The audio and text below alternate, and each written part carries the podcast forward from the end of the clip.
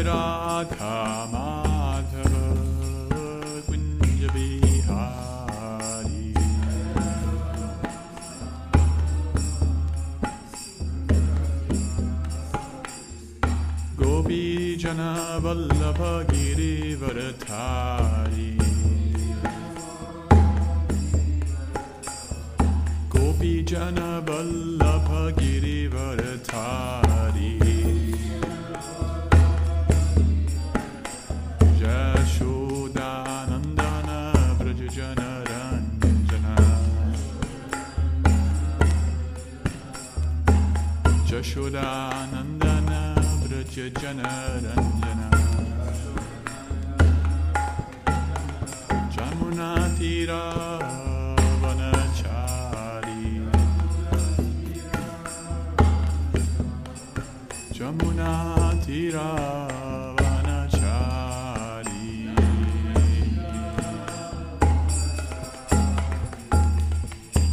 Hare Krishna Krishna, Hare Hare, Hare Rama,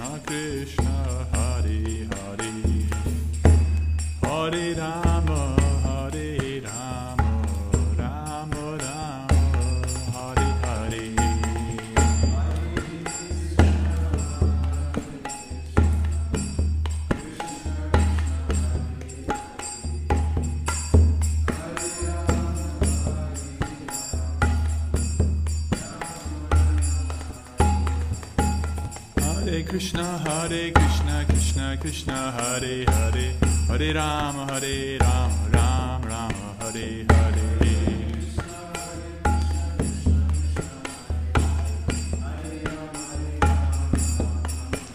Hare Krishna, Hare Krishna, Krishna Krishna, Hare Hare, Hare Rama, Hare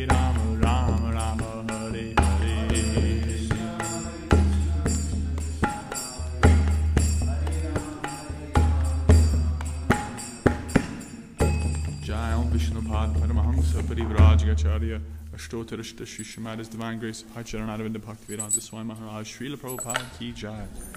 ISKCON ISKCON BBT founder Acharya Srila Prabhupada Ki Jai. Grantaraj Srimad Bhagavatam Ki Jai. All glories to the assembled devotees. All glories to the assembled devotees. All glories to the assembled devotees. Hare Krishna. Gaura Premanande Haribo ॐ नमो भगवते वासुदेवाय। ॐ नमो भगवते वासुदेवाय। ॐ नमो भगवते वासुदेवाय। Hare Krishna. Reading from the Srimad Bhagavatam, Canto 4, Chapter 4. Sati quits her body. Text 10. Jagarha Samarsha Vipannaya Gira Shiva Visham Dhuma Pata Shrama Smayam Svatejasa Bhutaganan Samuttitan Nigruhya Devi Jagato Apishranvataha Jagarha Samarsha Vipannaya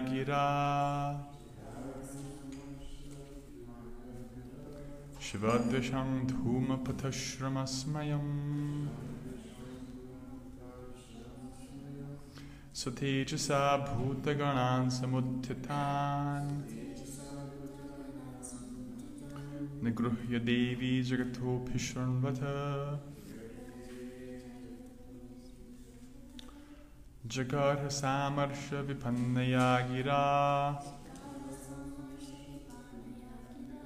शिवद्विषं धूमपथश्रमस्मयम् सुतेजसा भूतगणान् समुत्थितान् निगृह्य देवी च गतोऽभिशृण्वथ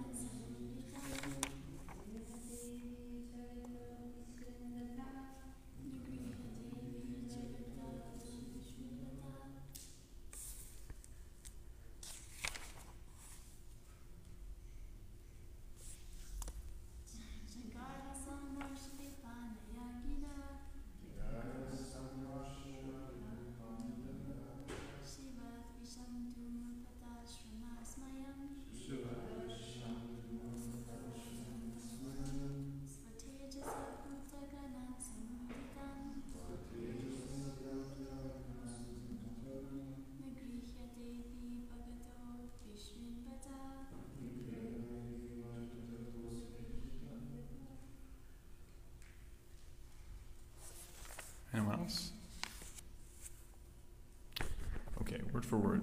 Jagarha began to condemn. Sa, she, Amarsha Vipannaya, indistinct through anger. Gira, with words. Shivadvisham, the enemy of Lord Shiva. Humapata in sacrifices, Shrama by troubles, Smayam very proud, Svatejasa by her order, Bhutaganan the ghosts, Samuttitan ready to injure Daksha, Nigruhya stopped. Devi Sati Jagataha in the presence of all. Abhishranvataha being heard. Srila Prabhupada's translation The followers of Lord Shiva, the ghosts, were ready to injure or kill Daksha. But Sati stopped them by her order. She was very angry and sorrowful. And in that mood, she began to condemn the process of sacrificial fruitive activities and persons who were very proud of such unnecessary and troublesome sacrifices.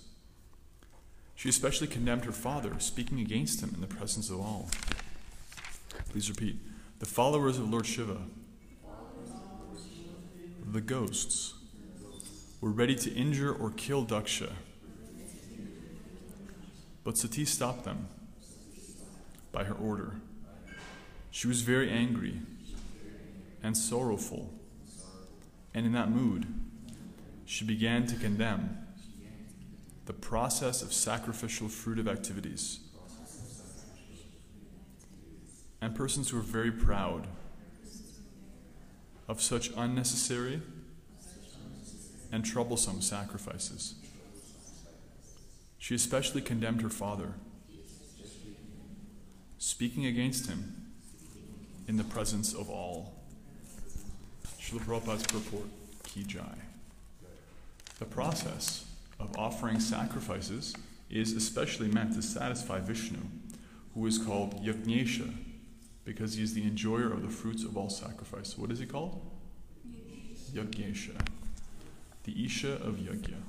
Bhagavad Gita 5.29 also confirms this fact. The Lord says, Bhoktaram Yajna Tapasam, he is the actual beneficiary of all sacrifices. Not knowing this fact, less intelligent men offer sacrifices for some material benefit. To derive personal material benefits for sense gratification is the reason persons like Daksha and his followers perform sacrifices. Such sacrifices are condemned here as a labor of love without actual profit. This is confirmed in Srimad Bhagavatam. What does the labor of love mean? But what does it mean? Like when you hear that statement, labor of love.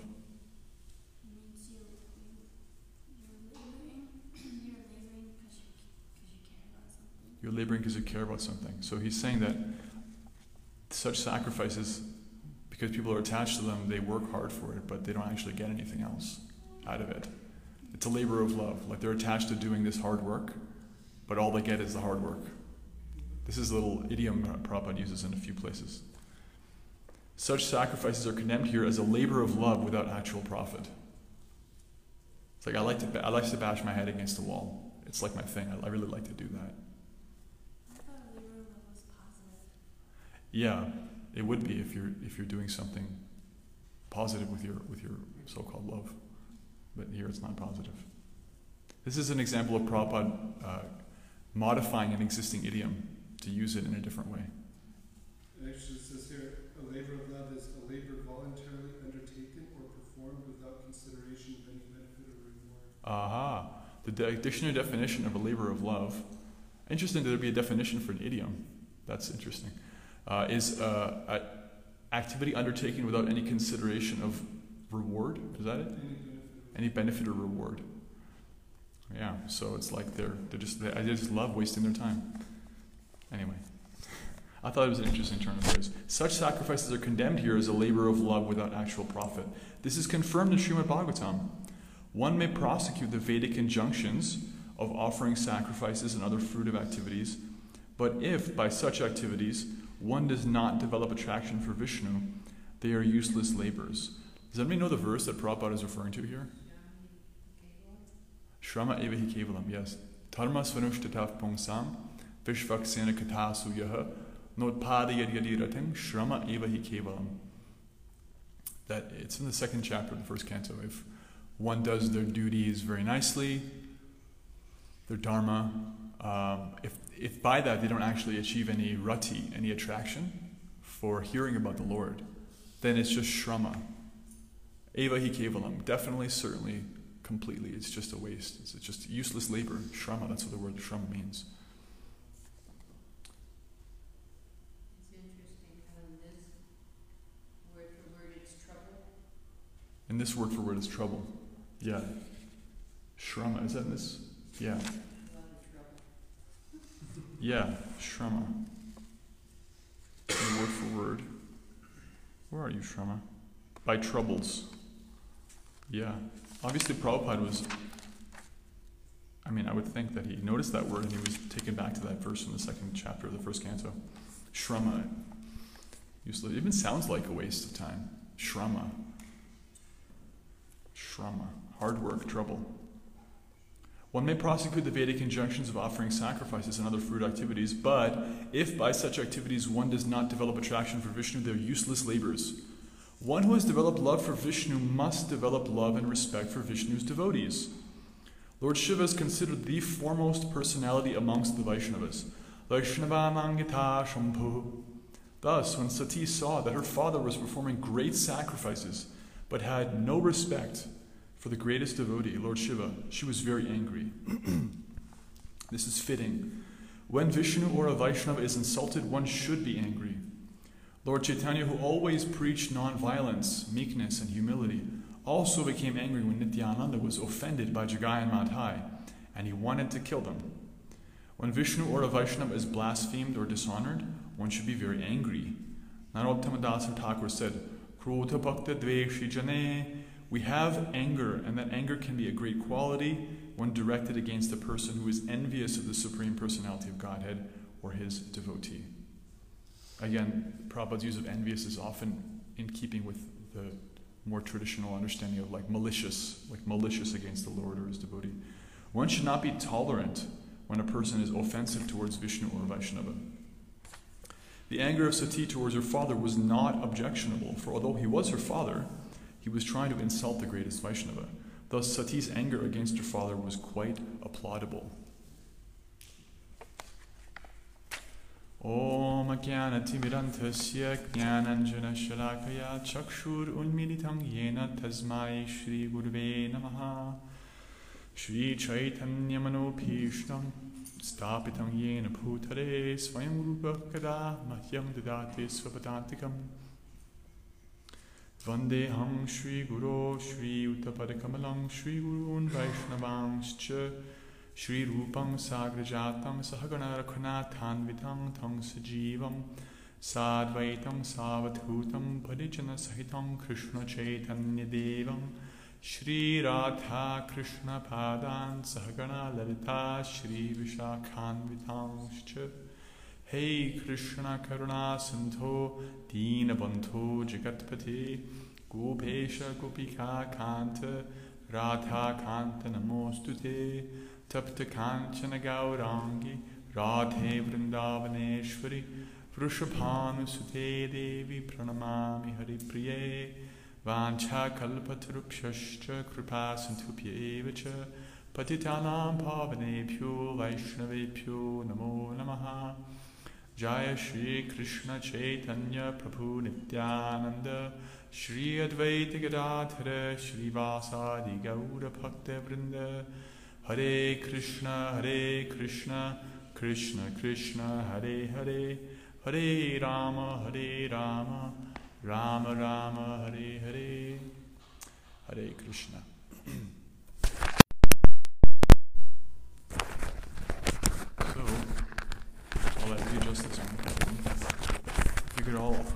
give me your, blessings and mercy, then I can have something to say into this microphone that's of any use. Okay, Jai. Thank you. Hare Krishna. So, as uh, Nitai Prabhu pointed out uh, on Saturday, the pastime has taken a turn. Sati has actually come face to face with the truth that Lord Shiva was trying to, well, he was trying to protect her from, but he was also trying to inform her of without her having to see it this way.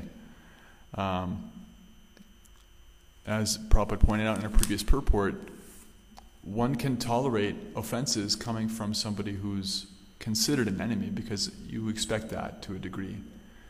But when it comes from someone you consider very much your well wisher, it's much more painful. And he foresaw that this was going to be very, very, it was going to be personal, in other words. Although Prabhupada points out here that uh, her anger is justified, it's going to take um, a very dark turn. Uh, Many of us have, most of us have read this pastime, we know what happens. And it's been hinted at. She's actually going to kill herself out of frustration due to being related to such an offensive person. She's actually going to end her own life, considering this body was given to me by this such an offensive person. I don't want to be associated with it.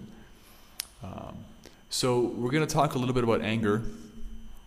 Anger in uh, in service to Vishnu and the Vaishnavas. Prabhupada mentions that here, and that's um, certainly there in Sati's anger, and also other manifestations of anger. So, as Prabhupada points out in the purport, when referencing Narottam Das Thakur, he says, We have anger. This begins the sentence We have anger. and that anger can be a great quality when directed against a person who is envious of the Supreme Personality of Godhead or his devotee.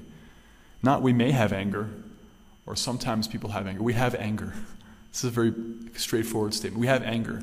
This is part of our psychological makeup. We're, capable of anger. So some philosophies try to actually erase um, emotions like anger because anger is quite destructive generally. It's a, it's a precursor to destruction. In the 16th chapter of Bhagavad Gita, Krishna points out that there's three gateways to hell. If you want to know how to go to hell, there's three main ways of doing that. And of the three ways, one of them is anger. Anybody know the other two? Lust, kama, and lobha, greed. Yes, kama, krodha, sata, lopas, tasmat, eta, trayang, tyajet. These are the three pathways to the degradation of the soul. That's what hell really means, is the degradation of the soul. These three things really de- degrade one. Um, personal desire, kama, lobha, greed, and krodha, anger. Interestingly, krodha, anger, is actually characterized as being uh, resultant of unsatisfied kama. This is there in the third chapter of Bhagavad Gita. You want something, you don't get it, you feel angry. So, two of the gateways to hell, at least, are related to each other. And you can say the third one, I think Madhvacharya gives in, in his commentary, the third one is, is greed. That's also related because you do get it, you want more. So it's kind of this little psychological complex. So um, all forms of civilization have attempted to uh, control these three things um, for good reason. So some philosophies actually consider that krodha, anger, is always bad. And in the simplistic view of things, um, just as a beginning philosophy, you may consider that that's true. It may be of some use. If someone has a lot of anger in them and it's really always misdirected, because how often is somebody's anger, you look at it like anger is found even in children, very young children. As soon as something they don't, they don't, don't want happens, they, they manifest anger externally. It's such a fundamental part of our psyche. How often is that anger that people experience or express in children, adults, men, women, old, young, all cultures of the world? How often is that, oh, you're offending the Lord and his devotee, I'm angry at you? Really, not very often. So, this understanding that anger actually has a pure expression is true, but it's also very subtle. And so we see that the, the material understanding of anger is basically it's, it's bad. It's always bad. And you should, uh, you should not experience it, you should control it. Different kinds of approaches. So what we're dealing with is a very advanced kind of philosophy. Narottam Das Thakur is saying you should use that anger. Prabhupada says we have anger. It's not that, you know, we have it. It's possible to experience for anyone. You can use that in service in the following ways: says protect the devotees of the Lord when they're offended by manifesting anger in that context only. So uh, we're going to talk about all the other manifestations of anger first. Um, some of the different ideas of why they manifest and the different kinds of anger that there are before we touch on the pure expression, because the pure expression is much more rare and um, is only dealt with really in our philosophy, as far as I can understand. Um, there may be other manifestations in other forms of bhakti traditions, but certainly the most clear expression of it is in our philosophy, like you can see. We, we heard about how Lord Chaitanya is the, He's the Mahavadanyavatar, the most merciful incarnation. He displayed this kind of anger. It's actually not outside of his character. Um, so there's a very high there's a very high reason behind that. So before we get there, what we see with anger is that it's a natural expression of not having one's desires fulfilled. Um, you can see it in animals too. You can see it in, if an animal uh, has their immediate um, goal thwarted, and, and the goal of an animal always has to do with their body, directly or indirectly, and often directly, their food, um, their place of sleep, and so forth. If that's there's some interruption in that, you can see a manifestation of anger. And human beings certainly the same thing. So, in a, in a, in a situation where there's no Lord Shiva involved, there's no dharmic principle, there's no Vaishnava involved, um, it's certainly possible for somebody to feel great anger at their father for speaking that way against the father's son in law, their own husband, right? So, what we see, for example, is that it's very natural when uh, a person who has a position of authority, who has some um, due respect given to them, who has the responsibility to help others, to protect them in some way, actually violates their um, that responsibility, then there is generally always anger, right? What we see is that if uh, if a parent neglects their child, people get angry. The child, if they're old enough to realize, will get angry. People will get angry on the behalf of the child. Just hearing about it makes people angry. Like somebody doesn't like feed their child properly and they find it dead. Like it's it's a terrible thing. Some some teacher somewhere doesn't do their duty properly. Maybe they I don't know, they beat their children when they don't answer their division questions properly. It makes one angry. And so on and so forth. Religious leaders let us down, there's anger. Um, somebody we trusted, husband or wife, lets us down, friend lets us down. There's some responsibility that's actually violated, there's anger. So we can see that there is actually, besides one's own um, sense gratification in the gross sense, like, okay, you stole my hot dog, I'm angry at you because I wanted to eat that, right? Aside from gross sense gratification, there is more subtle things. There is like material dharma, you know. Um, you were supposed to be like my teacher, but instead you just humiliated me in front of the classroom. I'm just making this up as I go along. That never happened to me. But it happens to people. And it can be a source of anger. And people actually hold on to these things for long times often. What we're seeing, arguably, in today's society is uh, more or less like systematic um,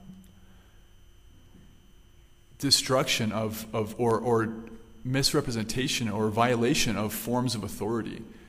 Uh, and the resultant lack of trust and anger that comes because of that. And that's really indicative of the age of Kali. So, husband and wife have responsibility to one another. If there is some fault in that, if there's some repeated fault in that, then you get like kind of chronic anger. People have like inability to trust the opposite sex for years or the rest of their life because of having been let down and having that dharma broken. I was supposed to be protected in this way, I wasn't. And it's no longer rational. That anger really strikes deep and it's very difficult to get rid of. Not impossible, but it's very difficult. I don't trust my teachers because this happened. I don't trust religion because that happened.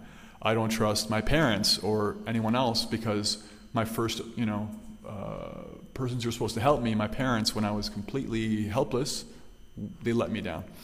So it's natural to have anger in those situations, and it, one can say that it's not just for gross sense gratification. You can't blame a child for having anger for years when, when they were helpless, they were let down.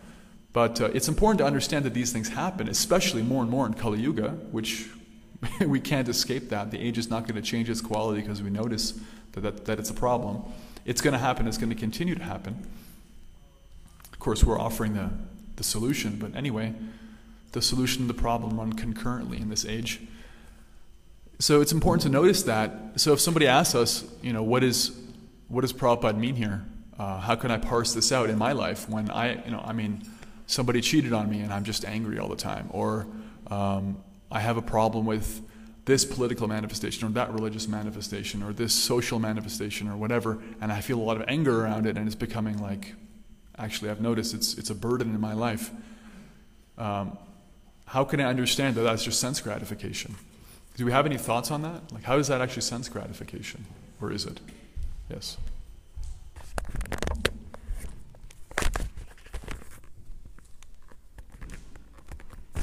Well, I think there's so many. There's so many times when anger comes for people, um, but but it seems like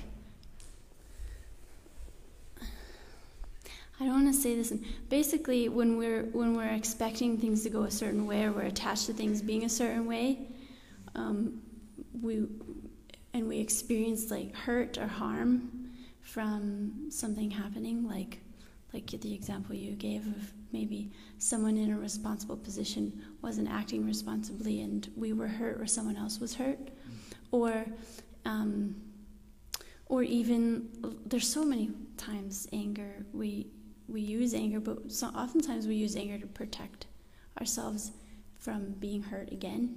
We don't want to be hurt again, so we're just angry about the fact that we were hurt. But um, the, what was the question you asked?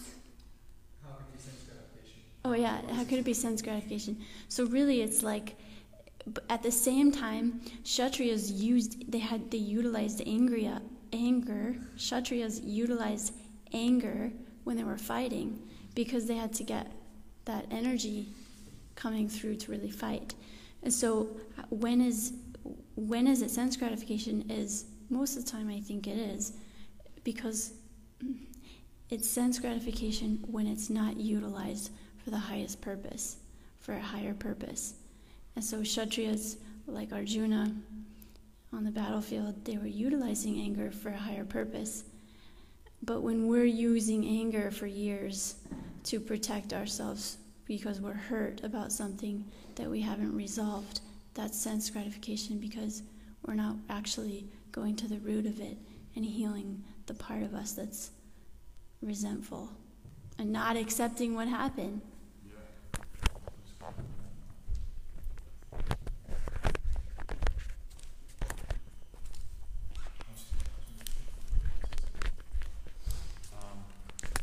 Yeah, when you mentioned that the Kshatriyas use their anger, uh,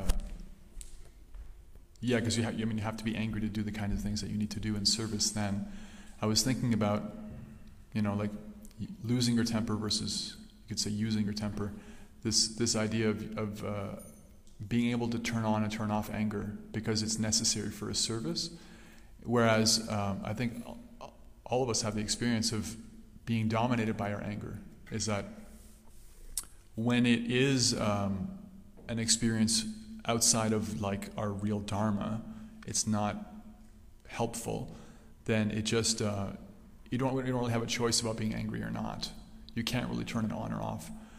Like we saw with Lord Shiva, that um, Daksha acted offensively, and Lord Shiva is not unaware of what happened. He's actually completely aware of what happened. He's more aware than anybody of exactly what kind of anartha is in Daksha's heart. But he, um, he doesn't actually, he chooses not to actually act against that at the time. Uh, Narada Muni is offended by Daksha and he chooses not to do something about it because it's not useful. We gave that example in a previous class. Like later on, sixth canto, when Daksha is blaspheming Narada, Narada stands there and the acharyas mention he's tolerating it because he's thinking if this person gets all their venom out, maybe I can preach to them like I preached to his sons. Maybe he can get some benefit. So he's choosing not to go down the route of, of righteous anger. Um, but Sati, although there's a dharmic principle involved, she also can't really, to some extent, help it because there's her own there's uh, her own feelings are involved in it too. And when we're when our, it's really just just about my feelings and there's no dharmic principle, then we're more, I think we can all agree, we're more or less powerless against the anger. You know, you can, with great difficulty, stuff it away temporarily, but it's going to come out, and it's, it's just there. So that's a, that's a, a striking difference between anger and service versus, you know, when anger is using you. So, Ananda?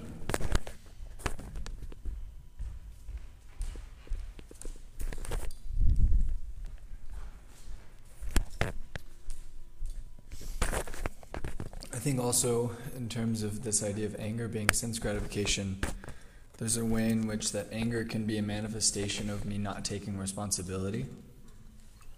Um, if I feel that kind of culpability, like if I feel like I'm guilty about something, but I don't want to recognize my part or my role in a situation or in a circumstance, then I can get angry to kind of.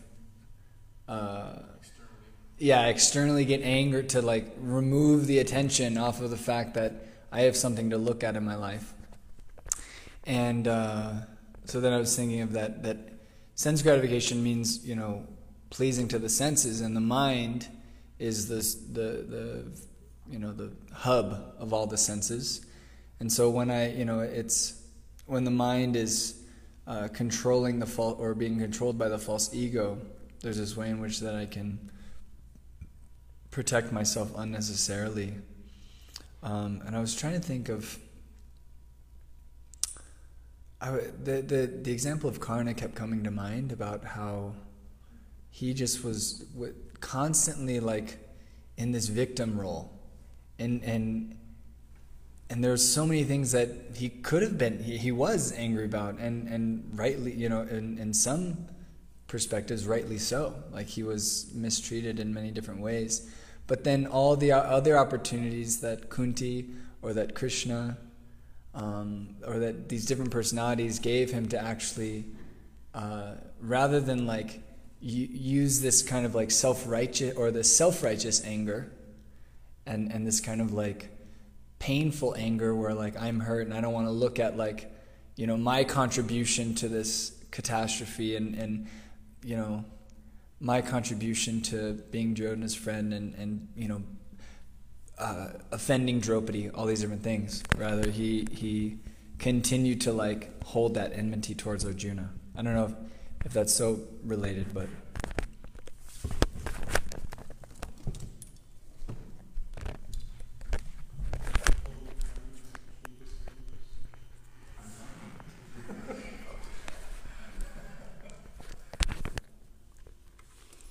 Yeah. I'm gonna I'm gonna make a claim, and you can all challenge me on it if you don't think it's strong enough, or you can agree with it as you like. Because Bhaktivinoda Thakur, in his uh, in his article Vaishnava Ninda, criticizing Vaishnavas, I think we talked about this in a previous class. Um, he says that there's basically four kinds of uh, ninda, criticism, blasphemy, and so the worst is to blaspheme a Vaishnava. A um, little less bad than that is, is, is to blaspheme or criticize somebody who's uh, like a Brahmana, like they're actually the mode of goodness. They're, he calls it Vaishnava Praya. They're almost like a, they're almost a Vaishnava, basically. Um, and then below that is like a person who's religiously minded. And Below that is any human being at all. So what we see is that there's actually a gradation. It's not actually like a black and white thing that okay, well because because there's offen- offensive of Vaishnav involved, now it's like really a place for anger, and, but everywhere else is completely zero. The reality doesn't work that way. But Prabhupada is choosing to accentuate Vaishnav Ninda because it is so dangerous. It is absolutely destructive to one's own spiritual life and material life. Um, so he does that in many places, but both him and our previous acharyas, I'm quoting Bhaktivinoda Thakur now, show that there are gradations of living entities, and offenses of, against them are considered accordingly. So um, it seems like the most uh, selfish forms of anger are the least righteous. They're the most in keeping with like the pure idea of sense gratification. You stole my hot dog. I wanted to eat it. I butchered that pig myself. You know, uh, so like you can imagine like how, how selfish anger can be. And there's less and less dharma involved the further away you go from actual principles related to Krishna. At the highest level, those persons who are closest to Krishna, the Vaishnava, any offense against them is, is most serious. That's actually how Krishna has, sees the world. He sees the universe that way. He sees his devotees differently than his non devotees because they've surrendered to him. So, appreciating anger means understanding how Krishna sees things and how things are related to him. So, like um, Karna, there are a lot of reasons why he could consider himself a victim, and many of those were real, but he actually chose to commit greater offenses against others in relationship to, to higher principles of Dharma. He, he was complicit. He was complicit in the offense against Vaishnavas and Vaishnavis. Um, when the worst he had to complain about was getting a bit of a raw deal in his upbringing. You know, not really having like parents and, you know, not really getting the same chance other persons get to maturely advance. That's also uh, an offense against Dharma, but it's more general. Just like somebody can feel anger if I talked about, you know, um, offenses against you know, I, like somebody goes to school and like they want to like study and then they're just cheated of their money and they don't get to like actually get an education. Like that's okay. There's some dharma involved there, but there are worse things going on. So it's I think it's important for us to understand when dharma is involved and to what degree, because it, Karna couldn't understand that. He couldn't understand what's actually most important in a situation, and um, it isn't black and white, you know the worst thing is to offend a Vaishnava. But I think for most people who are not, well, anybody who's not a pure devotee, and most people are not pure devotees at any given time, we're gonna we're going to experience anger in other contexts, not just when the Vaishnava and Vishnu is criticized. We're going to experience anger because of our own issues that we've experienced in life. We're going to experience anger noticing the suffering of others. That's not entirely untoward. If you see the suffering of others in a material context, um, you know, we gave the example uh, in another class. I forget what the, what the, context of that class was, but uh, Srila is, is on parikrama with his disciples in the Dham, and there are some beggars asking for alms, and uh, his disciples kept walking, Grihastha disciples. And Srila Bhaktisiddhanta said, Did you give anything? And they said, No. He says, Well, you should give. It's, not, it's important to not become hard hearted. He detected, through his service as a guru, he detected there was some hard heartedness there, not just that oh, I'm giving 100% of everything I have to the mission of Mahaprabhu, there was some way in which there was a indifference to the suffering of, of others. And he considered it his duty, although he's an acharya to pre- present pure bhakti, to point out at that time, you're being hard hearted. You shouldn't do that. Um, so these gray areas I find very interesting, right? Uh, I'm not on the level of Bhaktisiddhanta. I'm not going to stand up here on the, on the Vyasasana and point out when and where, exactly how is a proper manifestation of anger or emotional reaction to a situation. But I can see that there are principles involved here based on his activity in that lila, based on Bhaktivinoda Thakur, you know, giving us gradations of living entities and showing us that, yeah, Vaishnava is the worst, but we may feel something, uh, some selfish pang, pang around the suffering of others at some low, lower level. But at the highest level, we can see that the pure devotee, they see everything in terms of Krishna all the time.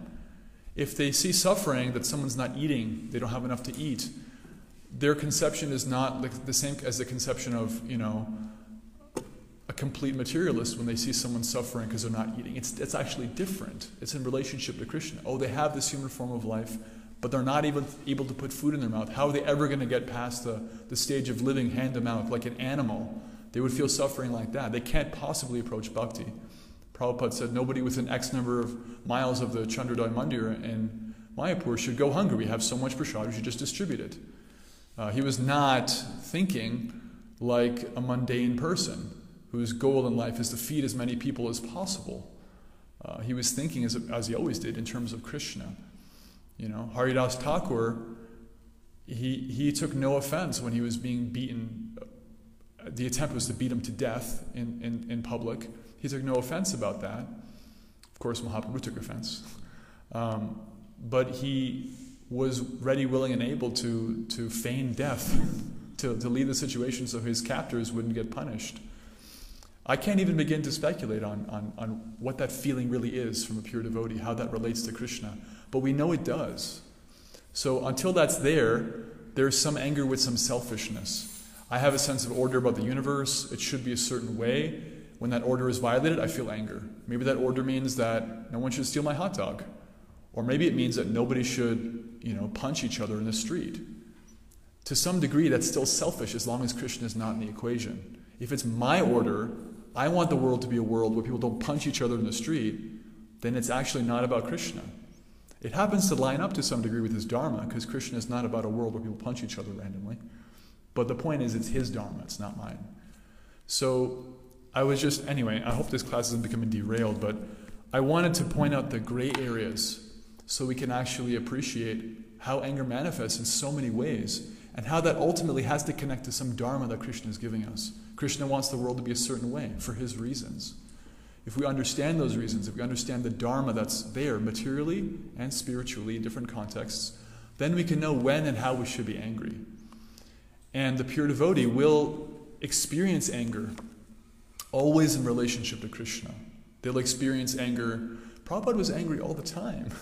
Seems persons who don't understand him could, could, could have considered him a very cantankerous person, just getting angry without any apparent cause, just angry about the world. But that's actually not at all his experience internally. His experience was deep attachment to Krishna and Krishna's values and uh, an energetic drive to instill those values for pleasure in all contexts, be it varnashram dharma, be it politics, be it, you know, uh, religious institutions, be it in an individual's current ability or inability to surrender to Krishna or to be honest about their shortcomings in their bhakti, that anger was used as a tool and also it was turned off when necessary. There was no time at which Prabhupada was dominated by his anger and went beyond the line and had to later say, I was wrong, I'm sorry. No, he used it. I definitely don't use my anger that way. So, anyway, these are some thoughts. We'll take some comments, questions, reflections because we have now 9 to 12 minutes left in the class. Hopefully, great, we start there. Hopefully, I, I offered something of value. I feel like it was a little disjointed today's class, but anyway.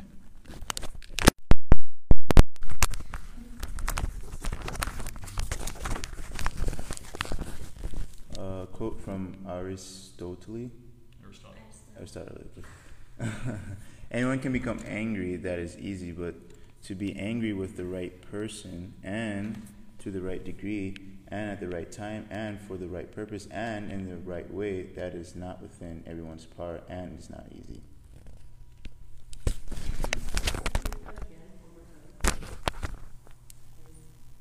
Anyone can anyone can become angry, that is easy, but to but to be angry with the right person and to the right degree and at the right time and for the right purpose and in the right way, that is not within everyone's power and is not easy.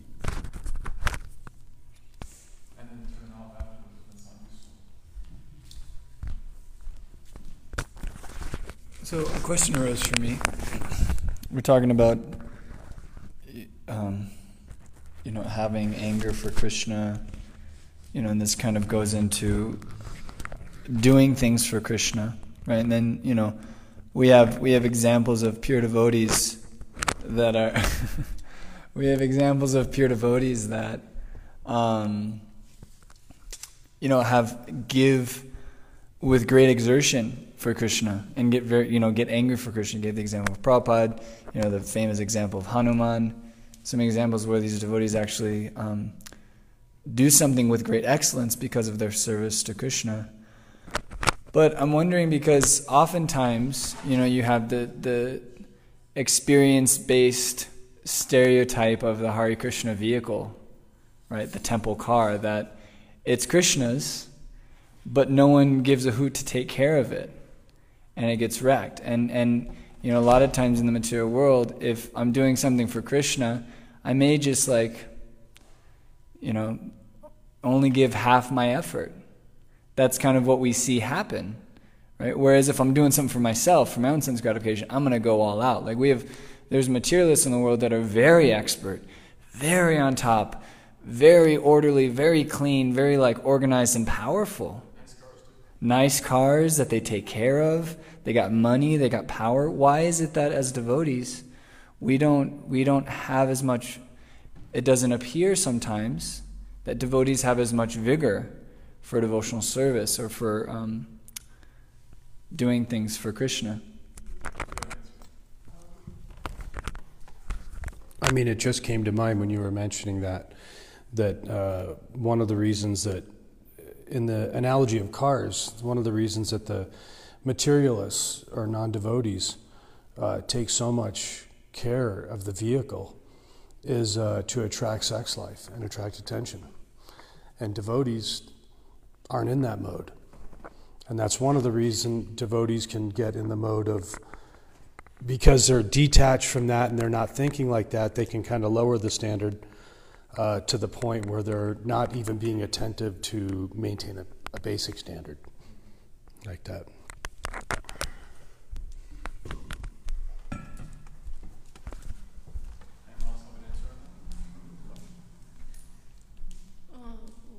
Well, I don't know if I have anything to say about car taking care of cars, but But I was, I just was wanting to comment on um, anger being useful. Most of the time, we have to see is it really useful. And in my personal experience, most of the time, uh, the feedback I get when I utilize anger is the outcome is less desirable than what I was hoping for. And so when I, even though I might feel anger, how I relate with someone in a certain circumstance, um, if I'm more careful and uh, mindful and not harsh by being driven by anger, then the outcome is more favorable. So I've just noticed for myself most of the time, um, utilizing anger, it, it doesn't have the as the desired effects.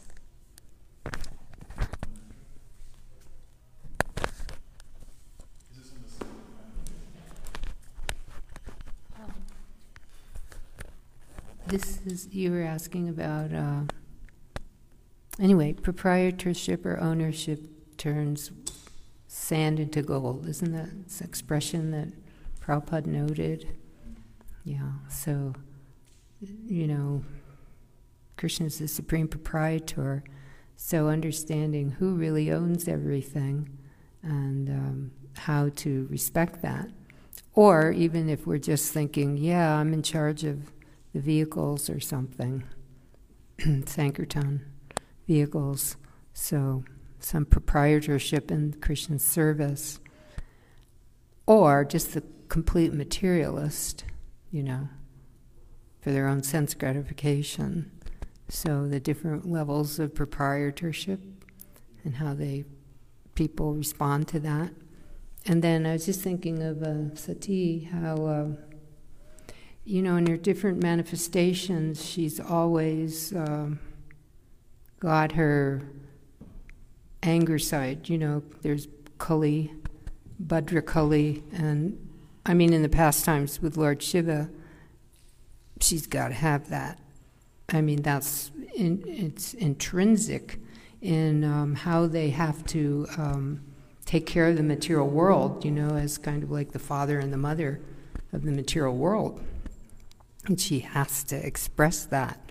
And he does at times too. So they're definitely, um, in all the different pastimes, expressing um, at the right time, um, in the right way to deal with the, you know, situations. Generally, you know, as Durga, she would be dealing with these out and out big demons, but here she's dealing with her father but it's almost even worse because of the Vaishnav Ninda. So, but anyway, that's her, that's her role. That's Durga.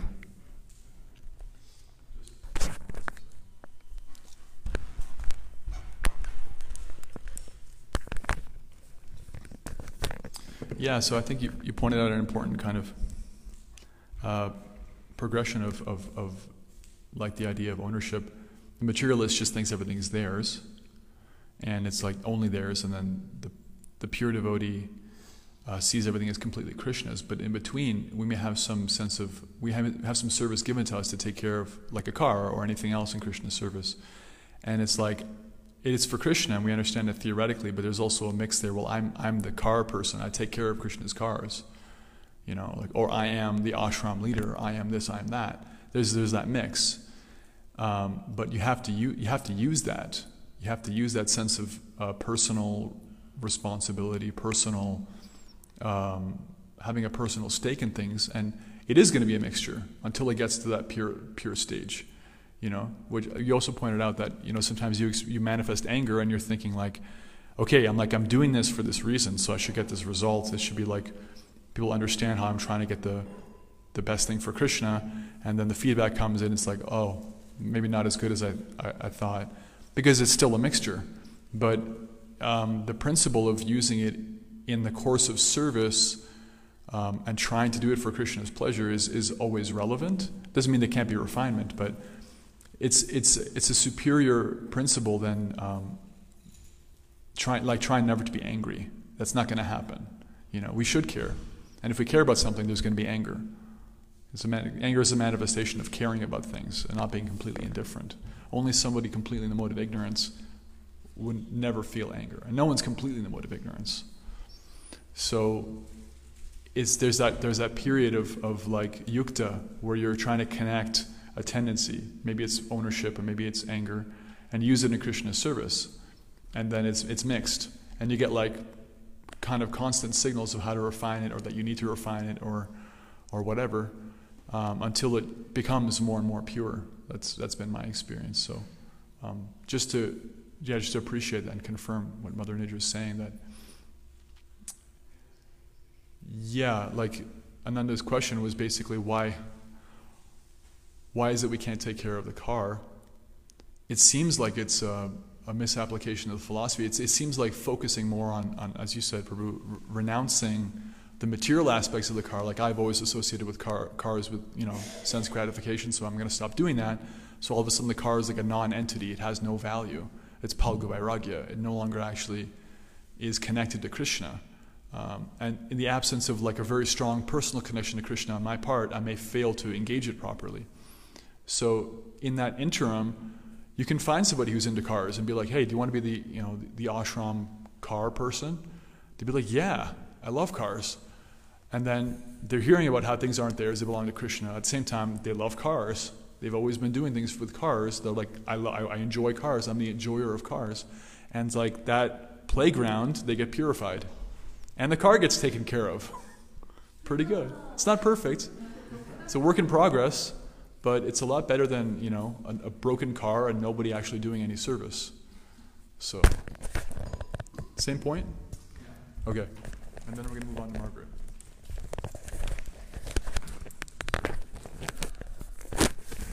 Just yeah, I think um, just something I'm considering. Just the kind of, but especially something for those of us that are sharing Krishna consciousness. Just the awareness of, you know, how you know how are we how are we framing the practice of bhakti?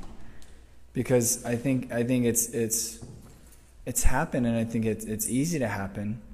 You know that we can frame the practice of bhakti in a more like renunciation heavy kind of way when actually it's because because then that that's what breeds like this phalgu this kind of false renunciation because that's that's that's an easier extreme to then to then uh, kind of attach myself to rather than like this middle ground of okay let me use this in Krishna service right so just I think kind of an awareness of as we're sharing Krishna consciousness like no, it's like you're doing things for Krishna with as much vigor and as much, um, you know, attachment, and you just offer the results, right? So it's just just kind of something I'm considering because I think if it's easy to kind of um,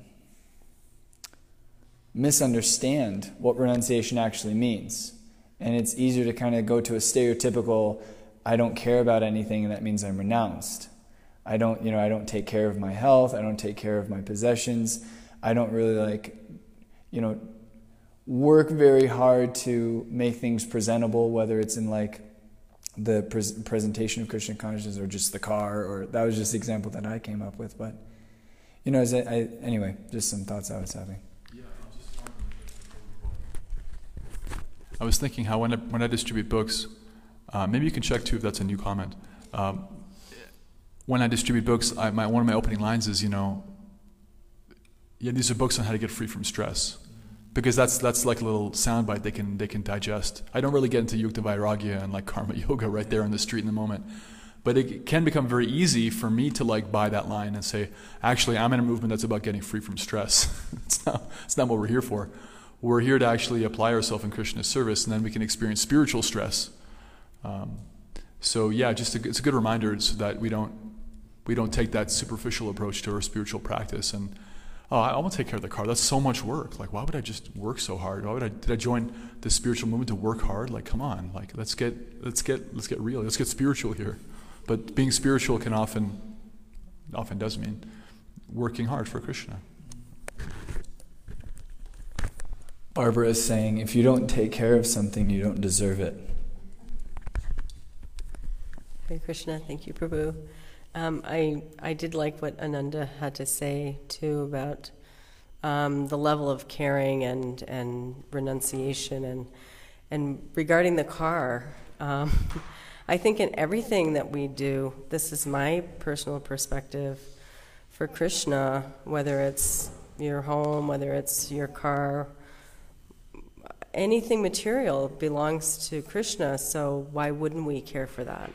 Why wouldn't we make sure that it's cared for and presentable because basically he's provided us with that material object to transport us to do book distribution or bring prasadam or whatever. Same with the kitchen. Same with, you know, and maybe that's my managerial aspect coming in, but I, I feel that strongly that, um, you know, that brings me back to my, my thought or my question was would you see anger, frustration, and expectation on the same level?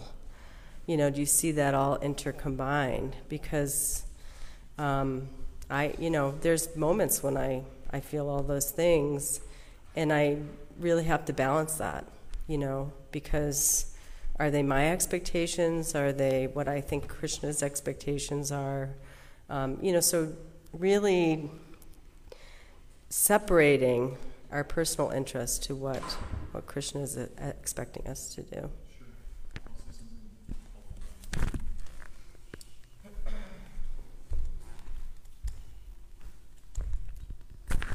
So the question was basically is are um, anger, frustration, and expectation related? Yeah, they are. They're related because, the, in the pure material sense, there's always some uh, personal stake in something, and then those are different manifestations of our stake in a, in a situation. And those also have a, a, pure spiritual experience when the stake is completely about Krishna. Um, but for most of us, there's, there's that middle ground that we're trying to negotiate. So I think it's really good that you're asking yourself these questions that, okay, is this my own expectation or is this what I think Krishna wants? I know for myself, it's really easy for me to justify after uh, an expression of anger that I'm trying, I'm trying, I did that because I, I think that's what Krishna wanted in this situation. I tend, I tend to, I've noticed that hypocrisy when it's actually more about me. Um, so I'm not saying that that's what ha- what's happening with you, but maybe that's a pattern with conditioned souls. In any case, asking ourselves the question is, is useful. And I've just kind of come to this conclusion just by giving this class and hearing the reflections that these two points of anger and, and, and responsibility or expectation or managing a situation are related. It can be helpful for us to see what makes us angry. What are we actually attached to? Because you can't really argue with that. Like, what are you actually attached to that makes you angry? What's your button that you get when someone pushes it, you feel anger? You can't argue with that. It's there. If we're honest enough and under guidance we see, then we can see what we can use in Krishna's service. Right? Like Brahmins, they're deeply interested in protecting knowledge, truth. If, if somebody says an untruth, like it'll make them angry. Um, you know, Prabhupada would get angry about Mayavad philosophy because it's an offense to Krishna. It's like a Brahminical expression of, of, uh, of, of, of, of, anger. You can, you, can, you can want to protect people. That's what Kshatriyas do, you know. You can want to protect uh, the natural world, livestock, nature. You can want to protect the arts and crafts and skills. And if you see like what your buttons are, then under guidance, you, you, you make that yukta, you connect that in service to Krishna. You then protect those things for Krishna instead of for you. Then over time, you know, like you're taking care of Krishna's garden for Krishna, there's going to be some of you involved in that. But because you're doing what you want to do, what you naturally have energy for, and you're trying to connect it systematically more and more for Krishna's pleasure. What does he actually want in this situation? What is the feedback I'm getting from my own expressions of anger and frustration and expectation? Then you'll actually make advancement more and more. That's our, that's our path. Um, and then the, in the rare time when there's actually like an overt, clear expression of Vaishnava Ninda, criticism of devotee, then we understand, like, you know, I, I, actually have to, as a service, say something. It doesn't happen that often, but it does happen. I had one experience of it.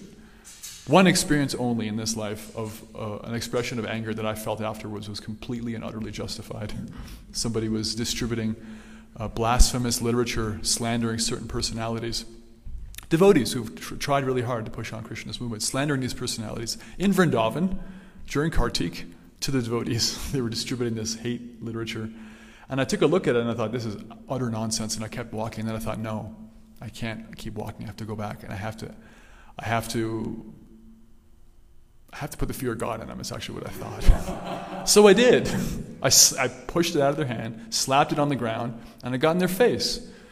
And afterwards, I felt completely purified, and the anger went away. And it's not an experience I've had in any other context in my life. Because I, I legitimately thought this is so bad for them, what they're doing during Kartik. It's so bad. Though Radha Govinda's mercy, I got to experience a little bit of spiritual anger. Every other time in my life, it's been about me. But in any case, we'll end on that. Um, thank you for tolerating. Srila Prabhupada ki jai, Srimad Bhagavatam ki jai. Vancha kalpatrupyascha kripa sindhu bheva cha patitanam pavanebhyo vaishnavebhyo namo namaha.